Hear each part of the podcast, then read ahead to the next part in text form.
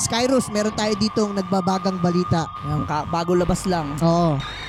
Kanina, itong post na ito nakita natin no sa 5 hours ago no. Yung dating import ng San Miguel si Chris Macolo no. Ang Instagram account niya ay Briscono no. At Briscono. Nag-post siya ng isang picture na Gilas Pilipinas picture number 7 no? Tapos wala siyang masyadong ko- caption. Ang caption niya lang 7 ano kaya ibig sabihin nitong post na to?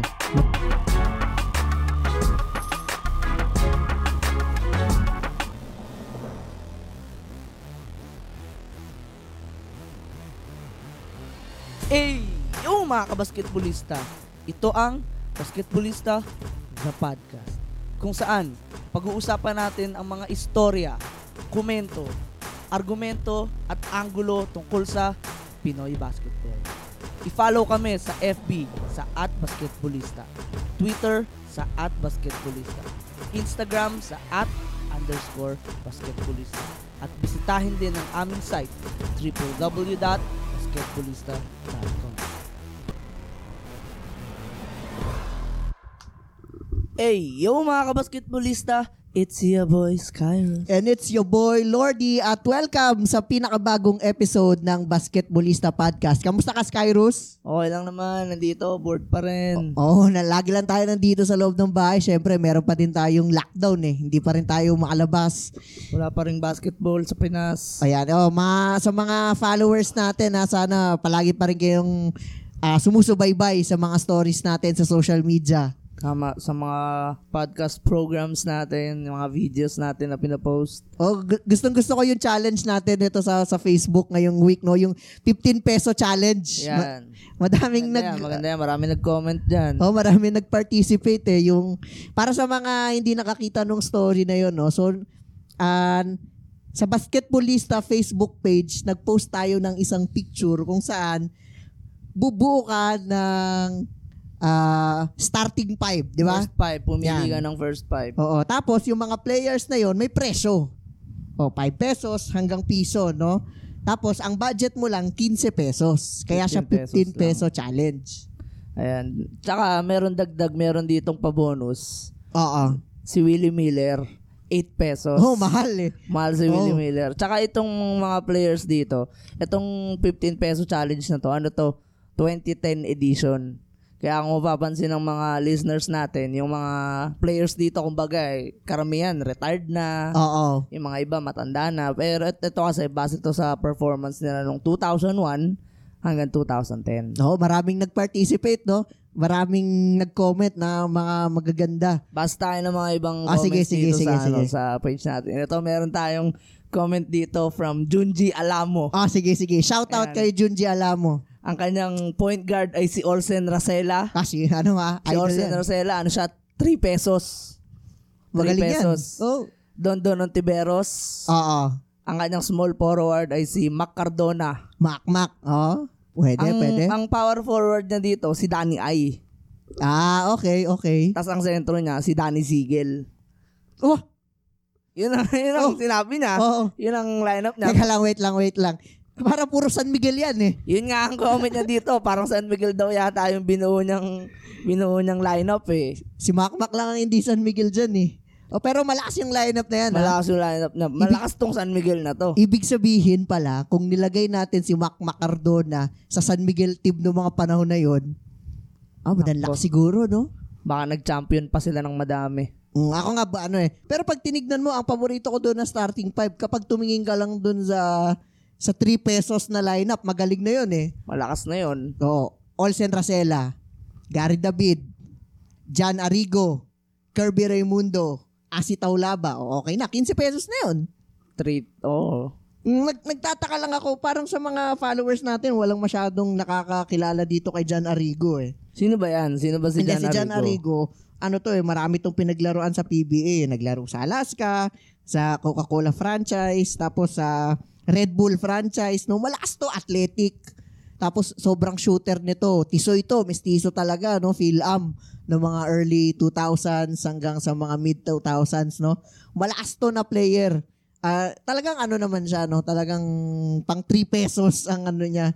Pero ngayon, wala masyadong, sa mga generation ngayon, hindi masyadong Wala kilala. na, hindi na masyadong si kilala. John Arrigo, no? Pero isa sa siyang mga pinakamalalakas na center nung early 2000s. Yan, salamat ha. Meron pa akong gusto isang comment dito eh. Okay, sige, sige. Ito comment ni, uh, ni, ni Hilton Ancahas. Okay, shout out kay Hilton, ang kahas. Ang point guard niya si Jimmy Alapag. Okay. Nga, 5 pesos yan. Bak Pinili niya agad si Jimmy Alapag. Ba- Tapos ang kanyang shooting guard ay si Gary David. Gary David. Tres yan, tres. Tapos, Ocho na yun. Oo, ocho na. Tapos, ang kanyang small forward ay si KG Canaleta. Ah, KG ka na Ah, piso lang si KG. Ah, pwede, pwede. Ang 4 niya, ang Bali, fo- 9 power, pesos na. power forward niya, si Arwin Santos. Aba, ba? Oo. Tapos ang oo. sentro niya, si Asi. Ah, Asi si Taulaba. Taulaba, 3 pesos. Oh, meron siyang total na 14 pesos. Merong sa baba ng message na keep the change. Salamat sa sukli, ah. May sukli pa siyang piso. Hilton Ancaha, salamat. May sukli pa kami sa yung piso, ha. Ibibigay ba namin yung piso, ha? Pero Oo. ano, ik- ik- yung yung ikaw kung pipili ka ng lineup mo diyan, anong lineup mo? Sige, kung titignan natin tong lineup na to, no? Kagaya nga ng sabi ko kanina, ma- yung, yung, yung 3 pesos na lineup, ma- malakas siya eh. Pero kung titignan mo dito, syempre, may kailangan i-consider mo yung budget mo eh. Pero kung bubuo ko dito ng lineup, syempre, yung paborito ko kasing player si Danny Sigel eh. So, ilala- ilalagay ko siya sa small forward, 4 na kagad yon Si Gary David, ah tatlong piso, bali 8 na. Tapos siguro ilalagay ko si, para medyo tipid tayo, si Mike Cortez, no? si The Cool Cat. Point Mike guard mo. Cortez. Dos, magkano na yon? Po, 7, 9 na. 9 na. Tapos ilalagay natin si Enrico Villanueva na sentro, dos lang. Bali, 11 pesos. Tapos, para makumpleto, sa 4, ilalagay ko si Eric Menk. Yan, no? Yan Bali, ang yan lineup ko, mo. Eric Menk, Enrico Villanueva, ah Mike Cortez, Gary David, Danny Sigel. Yan. Ang akin naman dito, ako pipiliin ko yung 8 pesos dito. Ah, si Pipiliin two-time ko MVP. Si two-time MVP, Willie Miller. Pipiliin ko to kasi Mm. basta may Willie Miller ka sa team mo nito Okay na. panahon na to, okay ka na eh. Mm. Ay, 8 pesos ko, Willie Miller. Yan ang aking shooting guard. Tapos point guard ko, dahil, mag- dahil malakas na sa scoring to si Willie Miller, kukuha ako ng medyo defensive guard. Oo. Kukunin ko ang murang si Roger Yap. O, pe- mura yan, pero... Ayan, piso lang, pero sulit pero sulit ka na. makikipagbakbakan yan. Ang- siya yung kumaga, magand, para sa akin, magandang ka, ka-tandem nito si Oo Willie nga, Miller. no? Oo, no, mga Si- panahon na yun. Scorer si Mm. Willie Miller, tapos meron kang defensive guard. Yan ang backcourt ko. Ang tres ko, kukunin ko si Arwin Santos. Arwin Santos. Yan ang aking tres. Bali, 2 pesos si Arwin Santos. Oo. Meron na akong 11 pesos. 7 pesos ka na. 11 pesos, meron na akong May 4 4. ka pa. So, kukunin ko na lang. dahil meron na lang akong 4, kukunin ko si Kirby Raimundo. Yan Oh. ang aking 4. Oo. Dahil meron na lang akong piso, kukunin ko sentro si Romel Aducol. Ma'am, hindi, meron. Malakas din yung binuo mong team, ha? Malakas din yan. Oh, Willie Roger Miller, Yap. Roger Yap, Oo. Arwin Santos, Arwin Santos. Kirby Raimundo. Kirby Raimundo, tapos Romel Aducol. Romel Aducol, ha? Hindi basta-basta yan, ha? Basta-basta yan. Kaya gusto ko yung tandem nila nung big man ko si Romel Aducol tsaka Kirby Raimundo eh. Para sa mga followers natin sa Facebook, tuloy-tuloy lang tayo sa comment ah, sa 15 peso challenge natin. Ano ba ang inyong paboritong starting five nung 2000 hanggang 2010 sa halagang 15 pesos. Skyrus, meron tayo ditong nagbabagang balita. Yung ka- bago labas lang. Oo. Kanina, itong post na ito nakita natin no sa 5 hours ago no, yung dating import ng San Miguel si Chris Macolo no, ang Instagram account niya ay Briscono no, at Briscono. Nag-post siya ng isang picture na Gilas Pilipinas picture number 7 no tapos wala siyang masyadong co- caption ang caption niya lang 7 ano kaya ang ibig sabihin nitong Aba. post na to Medyo mysterious yung post ni Chris McCullough na yan. Ha? Hindi natin alam kung paano natin i-interpret eh. oh Pero kasi matunog na itong mga nakaraang buwan pa na si Chris McCullough matunog na magiging naturalized player ng Gilas Pilipinas. Oo, at saka kasi noon pa niya sinasabi no sa social media, hindi niya naman itinatanggi at talagang pinagmamalaki niya na ino-offer niya yung sarili niya para maging natural naturalized player ng Gilas Pilipinas. Yun naman ang maganda kasi gusto nung tao na maglaro Oo. para sa Pilipinas eh. Siyempre, hindi mo matatama, hindi mo maaalis yun. Siguro ang makakasagot nito yung SBP, no? SBP, tanong na, try natin i, i rallyhin ng mga messages Oo, ng SBP kung ano ba talagang balita. Pero, Kung ang- okay na ba kung- to? Kung pag-uusapan natin si Chris Macolo bilang naturalized player, Oo, ano bang ano niya, ma i-contribute niya sa ating national team? Yan. Ang, ang, ang ano ko, ang, ang side ko di, ang point ko rito, ano, ah bata pa kasi si Chris Macolo. Oo, tama. Pag Mga 25 twen- years old oo. lang siya ngayon, Oo. 25 years old lang siya. Pagdating ng 2023, mga nasa 28, Oo. 28 or 29 siguro. Medyo lang siya. prime na 'yon, medyo Oh, prime. Medyo prime na. So, kumpara sa mga ibang matunog na maging naturalized player, sila Justin Oo. Brownlee, Oo. sila Terrence Jones, bata pa to si Chris Macolo. Bata talaga, no? Kasi si Terrence Jones, 28 years old na siya. Oo. Si Justin Brownlee, 31 years old na siya. Mm. Hindi ko naman sinasabi na Hindi na siya malakas. Hindi, hindi malakas yung dalawa, si Terrence Jones at si Justin Brownlee. Actually, kung tatanungin ako kung sinong pinakamalakas sa kanilang tatlo, Ako Justin Brownlee. Ako Justin Ju- Brownlee. Ako Justin. Brownlee Justin talaga. Brownlee, Mm. Justin Brownlee. Pero kasi, mga mga mga Cubs, mga kabarangay, Oo. Siyempre kailangan natin i i ano i Consider. consider din yung age ni Justin Brownlee. Pagdating Oo. ng 2023 World Cup na tayo ang host, Oo. 'di ba? Mahalaga 'yun eh. 'Di ba? Yung yung laro ba, yung level ng laro ni Justin Brownlee after, sa 2023 ganun pa rin Ganun pa rin. hanggang ngayon. Mm. Mula ngayon, 'di ba? Yun lang ang point ko. Si Chris Macolo, siya pinakabata and lalakas pa yan. Mm. Lalakas pa Mag- yan. Gusto ko ang laro nito ni Chris Macolo, no? Kasi power forward to na athletic, may shooting, no? Magaling mag, magaling magdala ng bola. Ah, ito yung player na kailangan natin sa Gilas Pilipinas, no? Malaki. Tama. At saka malaking athletic, no? Mm, mm. Kasi meron na tayong legit na center Oo. na pang world pang Totoo. ano eh world level eh. Oo. Diba, May Junmar na tayo eh. Meron marami na tayong mga big man na na malalakas, no? Pero wala tayong big man na athletic, Mm, mm. na sobrang athletic. Kaya kumbaga perfect sa fit, perfect fit sa Gilas program itong si Chris Macolo ika nga. Yan. Ngayon, nag-post nga tong si Chris Macolo ng picture na ganito na hindi natin alam kung anong ibig sabihin, kung kumpirmado na ba to, o ano ba. Kasi mahabang proseso pa pagdadaanan nito, syempre. Tama. Dadaan pa to sa kongreso. Ina-naturalize pa siya. Oo. Kaya abangan natin, no? Pero, ang sigurado natin, gusto ni Chris Macolo na maglaro para sa Pilipinas. Abangan na lang natin sa mga susunod kung ano ba ang update dito sa ah, kay Chris Macolo, no? Dating import ng San Miguel Beermen. Ayan. Speaking of San Miguel, meron tayong story tungkol sa San Miguel na pinost natin sa ating Facebook account, no? Ah, kung matatandaan natin, nagkaroon ng comment si Blackwater coach ah, Nash Nash. Racela. Sabi niya, hindi daw siya nagugulat nung tinambakan ng San Miguel ang Magnolia nung opening. Sobrang tambak yung laro na yun eh Magnolia. hindi siya nagugulat kasi parang para sa kanya mas nakakatakot daw ang lineup ng San Miguel ngayon kahit na Wala injured si si The Kraken. Ano sa palagay mo, Skyrus? Ah, medyo totoo naman kasi naalala ko yung yung time na nung time na unang beses na injure si Kobe Bryant sa rest in peace Kobe. Oo. Unang beses na injured si Kobe sa NBA eh. Oo. Lahat nun, lahat nun kinancel out nila yung Lakers. Oo. Pero merong mga usap-usapan yung mga coaches na paano natin didepensahan ngayon yung Lakers. Oo. Kasi sanay tayo ng pagdidepensahan mo Lakers. Ang sentro. ang sentro ng depensa mo kay Kobe. Oo. Di ba? Titignan mo Double si Kobe. team. Mm. Si Kobe, kay Kobe umiikot ang opensa. Opensa. Ngayon ganun ko nakikita tong San Miguel. Oo. Di ba? Kay Junmar umiikot opensa ng San Miguel eh. Bibigay nila yan sa ilalim, Mm. poposte, ido-double team yan, tapos may mag-open up na ng mga Mm. shooters ng ng Beermen.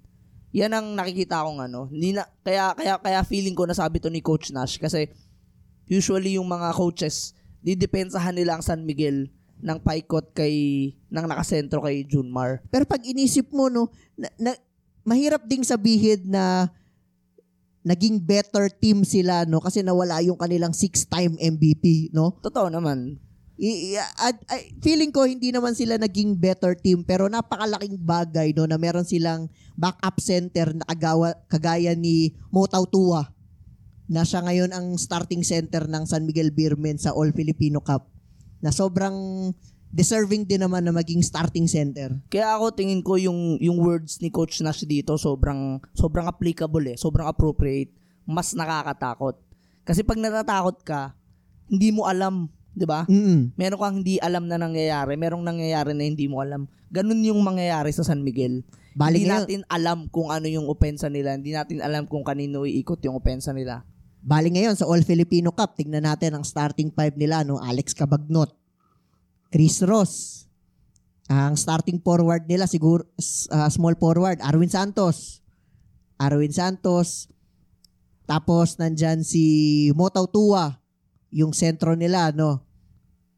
Kulang pa sila ng isang big man. Oo, para isang big man no. starter. Oo, mm Kasi injured din si Terence Romeo at Oo. si Marshall Lassiter. Oo. Kaya medyo medyo sobrang pilay talaga. Pilay talaga sila eh, no? Pero pag titignan mo, no, ako talaga, malaking bagay talaga. Nitong mga nakaraang taon, kitang-kita talaga natin yung naging improvement sa laro ni Motaw Tua, no? Galing sa Token Tex, nung napunta siya sa Northport, nagkaroon siya ng shooting sa tres. Tapos ngayon, nandito siya sa San Miguel, no? Nung na-trade siya, kapalit ni Christian San Hardinger, walang masyadong expectation kay Motaw Tua. Tapos ngayon, biglang starting center. na. Mm. Ah, meron na meron na ulit siyang kumaga kumaga magandang panahon to para i-build up ulit ni Motaw Tua yung yung confidence niya. Kasi marami nang nag-uusap-usap na bust daw to si Motaw Tua eh. Number one pick Number to. one pick siya pero alam mo yun, hindi niya hindi niya na-live up yung expectations niya nung naglaro siya sa Token Tex. Oo, Token Token Tex. Tapos sa Northport. Kaya Oh. magandang panahon to para mag Oh, malaki kasi ang expectation sa kanya. Ngayon, ito ang opportunity para kay Motaw Tua. Abangan natin sa pagpapatuloy ng Philippine Cup kung talagang ah, mapatunayan ni Motaw Tua na deserving niya yung starting spot na binigay sa kanya ngayon ni Coach Leo Austria no para dito sa San Miguel Beermen. Ngayon, meron din tayong isang story no sa ating Facebook page na ah, ipinost no tungkol sa magiging format ng liga natin sa PBA no? Kasi alam naman natin na ngayon ah kanselado lahat ng laro. So habang tumatagal umiikli yung panahon no? Ngayon kino-consider ng PBA na yung three conferences gawin na lang dalawang komperensya parang yung sa panahon ni Commissioner Noli Ayala no. Oo, nangyari na to eh. Nangyari na to noon eh. Konting konting kasaysayan lang mga kabasketbolista no. Noon naman talaga tatlo ang conferences sa PBA eh. Ngayon, nung panahon ng dating ah, commissioner Noli Ayala, naging dalawa lang. No, yung kon- komperensyang ito, isang All Filipino Cup tapos yung isang import late yung isang conference na may import ang tawag nila Fiesta Cup. Fiesta Cup. Yan, tapos nung nawala si ah, Commissioner Noli Ayala, Bumalik sa three conference ulit yan. Oo, kaya nagkaroon na ulit ng opportunity para sa mga Grand Slam yung mga team. No? Ano bang mga masasabi natin na advantage kapag naging two conferences na lang ang PBA? Ayan, dito. Ba- base sa mga comments ng mga fans natin dito Oo. sa FB, ito, merong mga, merong mga gusto yung two conference. Oo. Merong itong isang comment ni Chastin de Guzman. Okay, shout out. Yes, I am willing to see the two conference in PBA so that our national team will be prepared in longer times and eventually take opportunity to develop the camaraderie in the whole team. Alam mo, isa yan Isa talagang yan sa mga ano, magagandang point talaga ng two conference format kasi syempre mas mahaba yung off-season, mas makakapag-prepare kumbaga yung national team natin para Mm. sa mga mga outside leagues. Mm. Kasi nung, nung panahon ni Commissioner Noli Ayala, yung two conferences na format, sa totoo lang, sa isang conference, na nakakapag ano sila eh, nakakapag double round robin sila na eliminations. Pero pag pinagsama-sama mo yung bilang ng laro sa isang buong season, mas konti pa rin talaga kumpara sa three conference format. Kaya mas mahaba yung nagiging baksyon. Mas mahaba yung nagiging pahinga ng mga players. Mas nakakapaghanda ngayon yung national team. Ngayon, para sa international tournaments, maganda talaga to. Ang maganda talaga makapag-prepare yung national team natin. Pero ang pinakamalaking issue dito, maraming nag-comment din ito sa FB natin. Yung pinakamalaking issue, mga ayaw mawala ng mga fans, mga PBA fans. Eh yung kapag nawala yung three conference format, kapag naging two conference na lang, mawawala yung pagkakataon na makapag Grand Slam. Oo. Ayun lang talaga. Kasi nung nung panahon ni Commissioner Noli Ayala, nawala talaga yun eh. Nawala yung ganong opportunity. Eh yun, yun kasi yung parang yung pinakil ng isang PBA team na pwedeng maabot nila kapag nakapag Grand Slam ka na dominate mo Mm. kumbaga yung buong liga. Yun ang gustong ayaw mawala ng mga Mm. PBA fans. Oo, no? Kasi yun ang ano, yun ang ano talaga makakapagsabi ng isang team dynasty, no? Yun nga, yun yung target ng maraming teams, lalong-lalo na ng San Miguel Beermen na hindi nila nagawa nung nakaraang season, no? Yung magawa nila yung Grand Slam na nung naibalik sa tat three conference format, na nagawa na yun ng Pure Foods franchise under coach Tim Cone.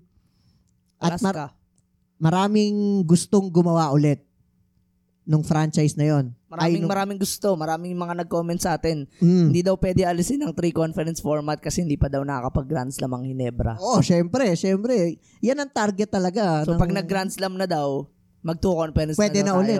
Pero ano pa din naman, Grand Slam pa din naman siguro kung ma- masungkit mo yung All Filipino Cup tsaka yung Fiesta, Fiesta Cup. Cup. Grand Slam pa rin naman yun. Pero hindi ganun ka ano eh. Ganun No? gaano kasi dalawa lang eh.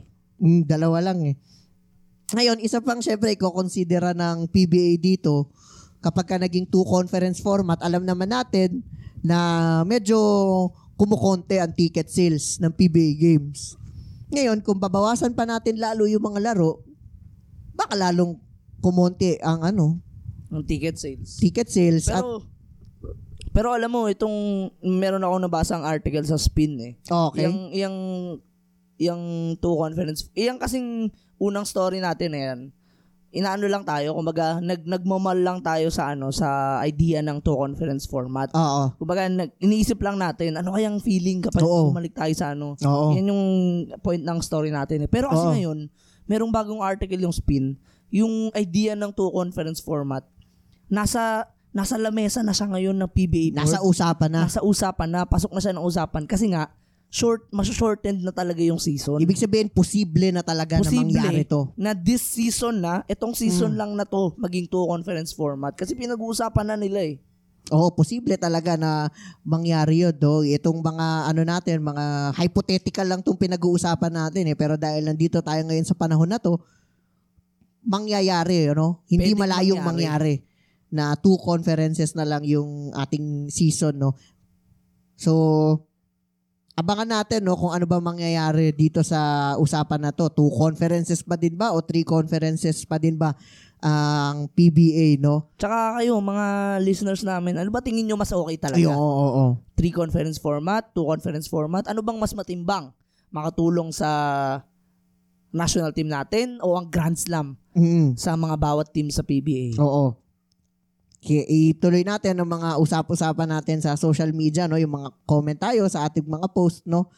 Ah, Skyros update lang tayo, no? Meron tayong developing story dito, no? Na ipopost natin din sa social media, no? Nakita natin na merong sinabi si Commissioner Willie Marshall tungkol sa idol natin na si The Beast, Calvin Abueva. Ang pinaka-aantay nating bumalik.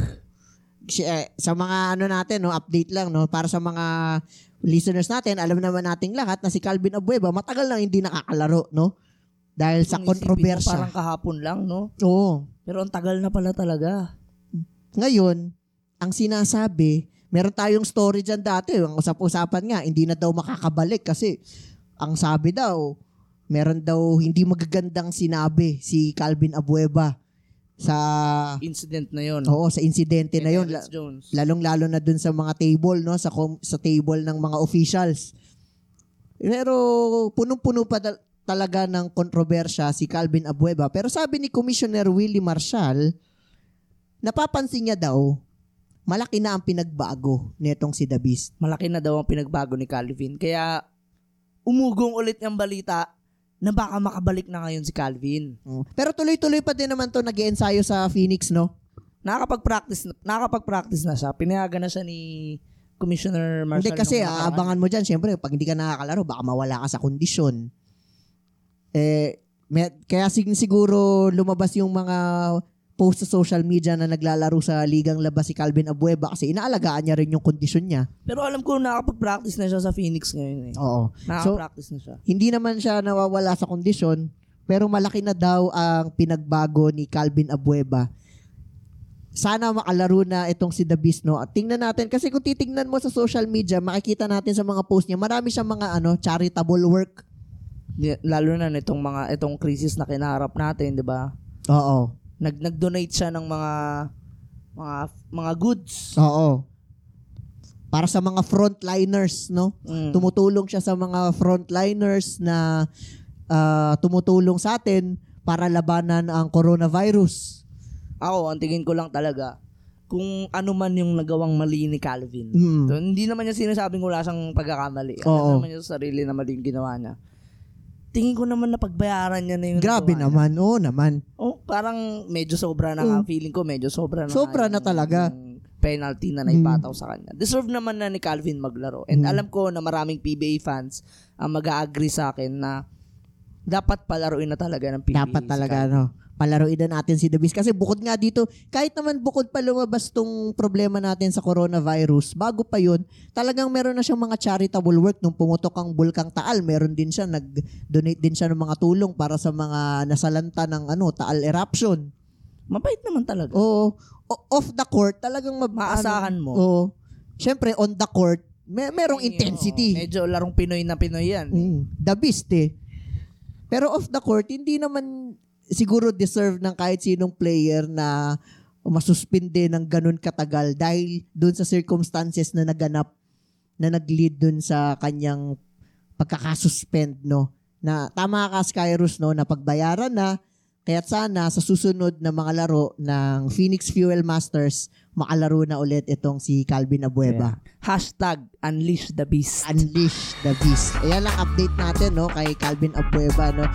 Para sa mga ano natin no, para sa mga followers natin, tuloy-tuloy lang tayo sa pagsubaybay sa ating mga stories.